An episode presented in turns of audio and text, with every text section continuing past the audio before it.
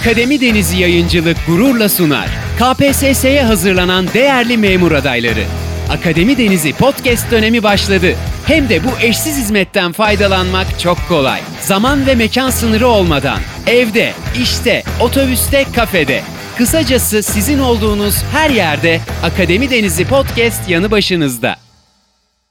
Akademi Deniz Yayıncılık'tan merhaba değerli arkadaşlar. Ben tarih öğretmeni Melike Sezgin. En son dersimizde Çağdaş Türk ve Dünya Tarihi, 20. yüzyıl başlarında dünya konusuna giriş yapmıştık. Birinci Dünya Savaşı ve sonrası gelişmeler, Basmacı Hareketi, Balfour Deklarasyonu, Orta Doğu'da manda yönetimlerinin kurulması, Meiji Restorasyonu ve 1929 Dünya Ekonomik Krizinden söz etmiştik. Bu dersimizde konumuza iki savaş arası dönemde Avrupa'da meydana gelen siyasi ve bilimsel gelişmelerle devam edelim. Öncelikle siyasi gelişmelere baktığımızda arkadaşlar, Birinci Dünya Savaşı'ndan sonra Avrupa'da özellikle Fransa ile Almanya arasında çeşitli gelişmeler yaşanmıştır. Fransa ile Almanya 1925'te imzaladıkları Locarno Anlaşması ile karşılıklı güven anlayışını geliştirmişlerdir. Bu anlaşmalara İngiltere, Belçika ve İtalya'da katılmış ve Avrupa'da devletler bazı sınırlarına teminat vermiştir. Locarno Anlaşması'ndan sonra Almanya yeniden uluslararası işbirliğine girmiş, hatta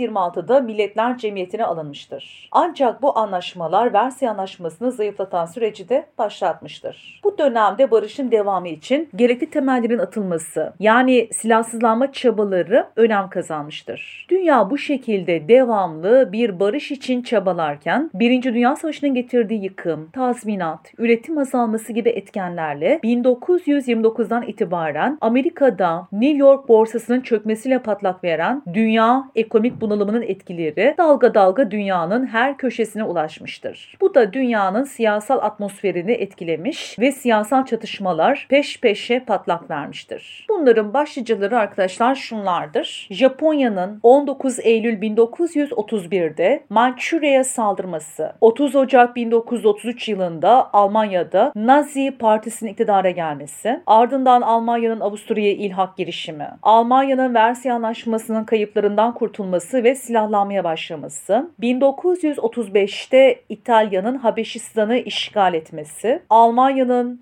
Ren bölgesine askerlerini göndermesi, Almanya ile İtalya arasında Berlin, Roma mihverinin oluşturulması, buna Berlin, Tokyo mihverinin eklenmesi, İspanya'da iç savaş çıkması, milliyetçilerle cumhuriyetçiler arasında bir iç savaş yaşanması, Japonya'nın 1937'de Çin'i istilaya girişmesi, Çekoslovakya'nın parçalanması ve Almanya'nın Çekoslovakya'yı 1939'da ele geçirmesi. Bu sorunlar ve gelişmelerle dünya yeniden bir savaşa doğru hızla ilerlemiştir. Birinci Dünya Savaşı'ndan İkinci Dünya Savaşı'na kadar geçen sürede çeşitli bilimsel, teknolojik ve kültürel gelişmeler de yaşanmıştır. Peki bu bilimsel gelişmeler nelerdir dediğimizde 17. ve 18. yüzyıllarda batıda meydana gelen aydınlanma çağı sanayileşmeyi de sağlamıştır. Bu dönemde gerek ticaretin gelişmesi, gerekse Adam Smith gibi ekonomistlerin kapitalist ekonomileri desteklemesi sermaye birikimini doğurmuştur. Kısacası bilim, sanayi ve teknolojiye dönüştürülerek gündelik yaşamın içine girmiştir. Birinci Dünya Savaşı'na girmeden önce 1712'de pistonlu buhar makinesi,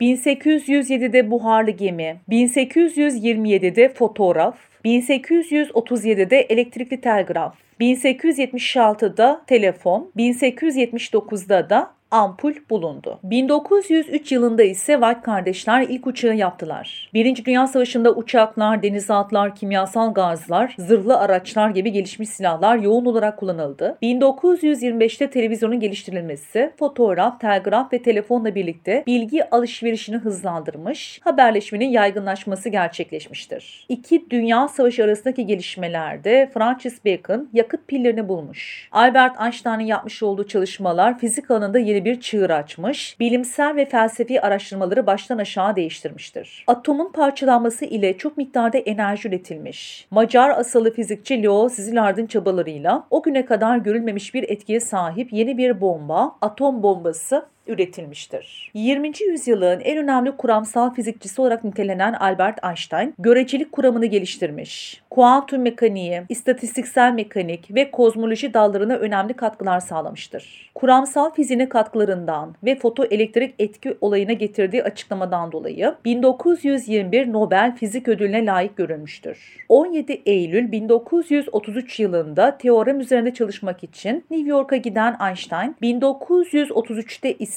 Hitler'in ırkçı politikası sebebiyle Alman vatandaşlığından çıkartılmış ve Amerika'ya gitmek zorunda kalmıştır. Onun için gerçekten çok zor yıllardır. Bu arada Almanya'da Nasyonel Sosyalist Partisi iktidar olmasıyla çalışmalarına izin verilmeyen 40 bilim adamı adına Einstein, Mustafa Kemal Atatürk'e bir mektup yazarak onların Türkiye'de çalışmalarına devam etmelerini istemiştir. Ve Atatürk de bu isteği kabul ederek onların İstanbul Üniversitesi'nde çalışmalarına imkan tanımıştır. Einstein 2. Dünya Savaşı'nda kendi atom çalışmalarından esinlenerek geliştirilen atom bombası ile binlerce insanın öldürülmesine çok üzülmüş ve atom ile ilgili olarak ben atomu iyi bir şey için keşfettim ama insanlar atomla birbirlerini öldürüyorlar demiştir. Evet arkadaşlar bir de Atatürk dönemi Türk dış politikasından söz etmek istiyorum size. Şimdi öncelikle Türk-İngiliz ilişkilerine baktığımızda bu süreçte 1914-1918 arasında doğrudan savaş, 1919-1923 arasında dolaylı savaş dönemi yaşandıktan sonra Lozan Anlaşması'nın çözemediği Musul sorunu yaşanmış. 1924'te Haliç Konferansı diye anılan çalışmalar sonuç vermeyince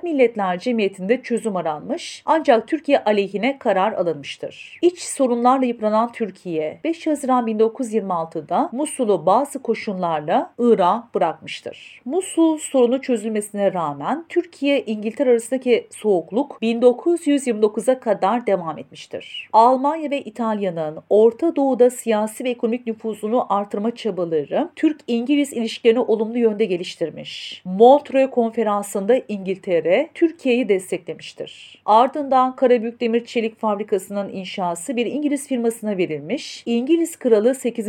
Edward Atatürk'ü ziyaret etmiştir. 1939'da Almanya Çekoslovakya saldırınca İngiltere ve Türkiye savaşın Akdeniz'e yayılması halinde işbirliği yapacaklarına dair bir anlaşma imzalamışlardır. Evet sonra Türk-Yunan ilişkileri dediğimiz arkadaşlar Yunanistan'ın Anadolu macerası yenilgiyle sonuçlanınca kral ülkeyi terk etmiş. Başbakan Venizelos döneminde Lozan'da kararlaştırılan nüfus mübadelesi konularında sorun çıkmıştır. Milletler Cemiyeti de sorunu çözemeyince 1930 yılına kadar ilişkiler düzelmemiş. Sorun 10 Haziran 1930'da imzalanan bir anlaşmayla halledilmiştir. Bu arada Patrikhane'nin başına tayin edilen kişinin mübadele çerçevesinde Türkiye'den sınır dışı edilmesi de gerginliği artırmıştır. 1930'da Venizelos Türkiye'yi ziyaret etmiş.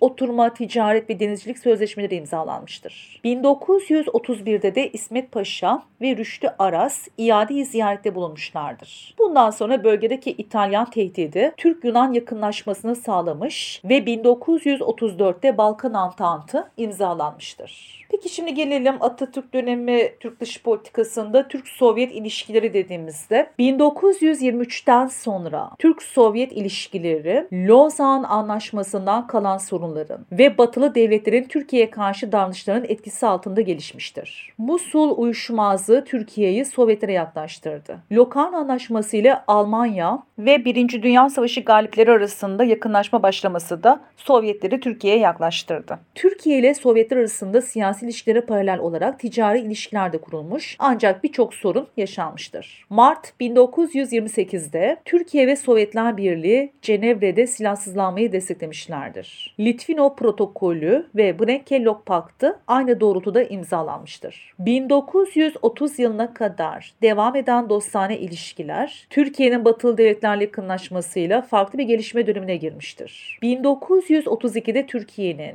2 yıl sonra da Sovyetlerin Milletler Cemiyeti'ne girmesiyle ilişkiler yeniden yumuşamış. 1933-1936 arasında sıkı bir işbirliği devresi yaşanmıştır. İtalya ve Almanya'nın İngiltere ve Fransa ile dörtlü bir pakt pakt imzalama ihtimali Türk-Sovyet yakınlaşmasını daha da artırmış. Türkiye Boğazlar statüsünün değişmesi konusunda Sovyetlerin desteğini almıştır. 1925'ten itibaren uygulanan dostluk ve tarafsızlık anlaşması da tekrar uzatılmıştır. 1936 yılına kadar bu şekilde gelişen ilişkiler Montreux Konferansı ve takip eden dönemde Türkiye'nin İngiltere ile işbirliği yapması üzerine yeniden bozulmaya başlamıştır. Peki Türk-İtalyan ilişkileri dediğimizde milli mücadele döneminde diğer işgalci devletlere oranla kısmen dostane bir zemin üzerinde seyreden ilişkiler Mussolini'nin Büyük İtalya, bizim Akdeniz gibi söylemleriyle yerini endişeye bırakmıştır. İngiltere Musul meselesinde İtalya'ya Güney Anadolu'yu vaat ederek destek aramış. Mussolini'nin de bu yönde demeçleri olmuştur. İtalya'nın Arnavutluğu etkisi altına almasından endişelenen Fransa ve bazı Orta Avrupa ülkelerinin küçük Antantı imzalaması İtalya'nın Türkiye ve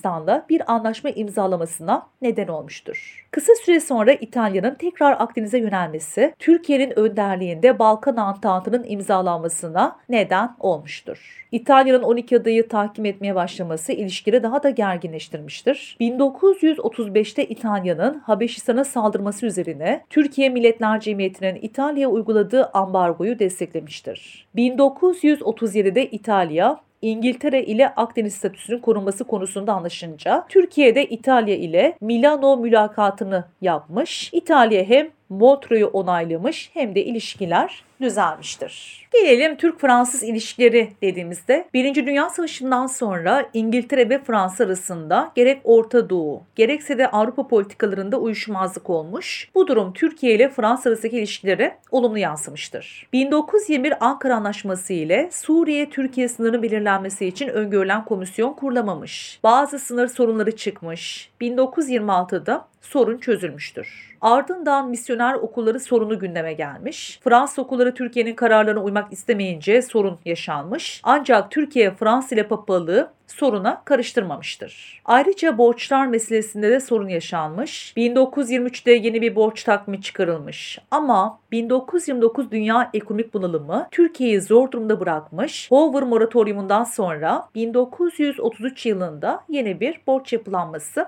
hazırlanmıştır. Diğer taraftan Türkiye bir Fransız şirketin işlettiği Adana Mersin demiryolunu almak isteyince de iki ülke arasında sorun yaşanmıştır. 1932-1939 döneminde Türkiye ile Fransa arasında iki ülkeyi en fazla uğraştıran sorun Hatay sorunu olmuştur. 1936'da Fransa Suriye'ye bağımsızlık verince Türkiye Hatay'a da bağımsızlık talep etti. Konu Milletler Cemiyeti'ne havale edildi. 1937'de İngiltere'nin Türk tezini desteklemesiyle Hatay iç işlerinde tam bağımsız, dış işlerinde Suriye bağlı, kendi anayasası ve resmi dili Türkçe olacak biçimde bir statüye kavuştu. Ancak bu statüyü uygulamaya koymak kolay olmadı. 23 Haziran 1939'da Türkiye ve Fransa arasında yapılan bir anlaşmayla Hatay'ın Türkiye'ye katılma talebini Fransa'da kabul etti. Evet sonra arkadaşlar bir de Türkiye'nin Balkan devletleriyle ilişkileri diyelim şimdi. 19. yüzyıl Avrupa'sının hassas konularından biri de Panislavizm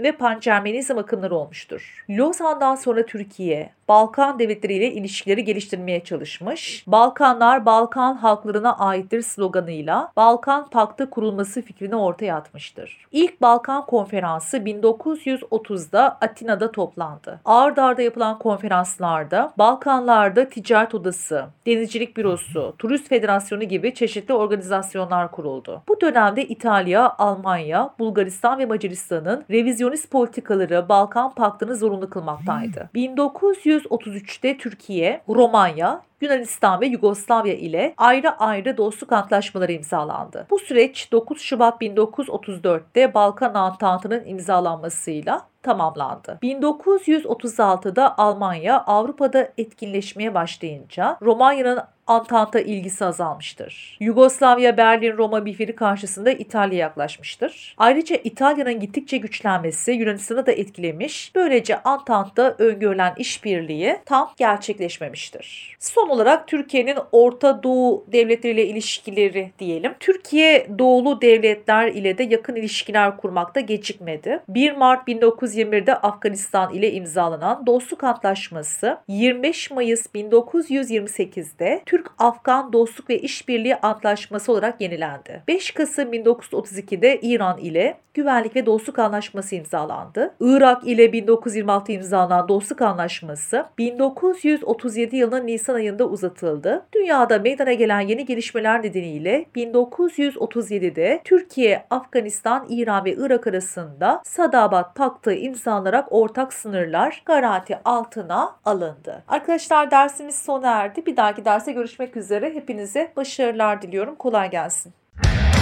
Bugün çıkmış olduğun memurluk sürecinde yeni şeyler öğrenerek hedefine biraz daha yaklaştın. Akademi Denizi Yayıncılık olarak her zaman yanındayız. Yeni bir derste görüşmek üzere.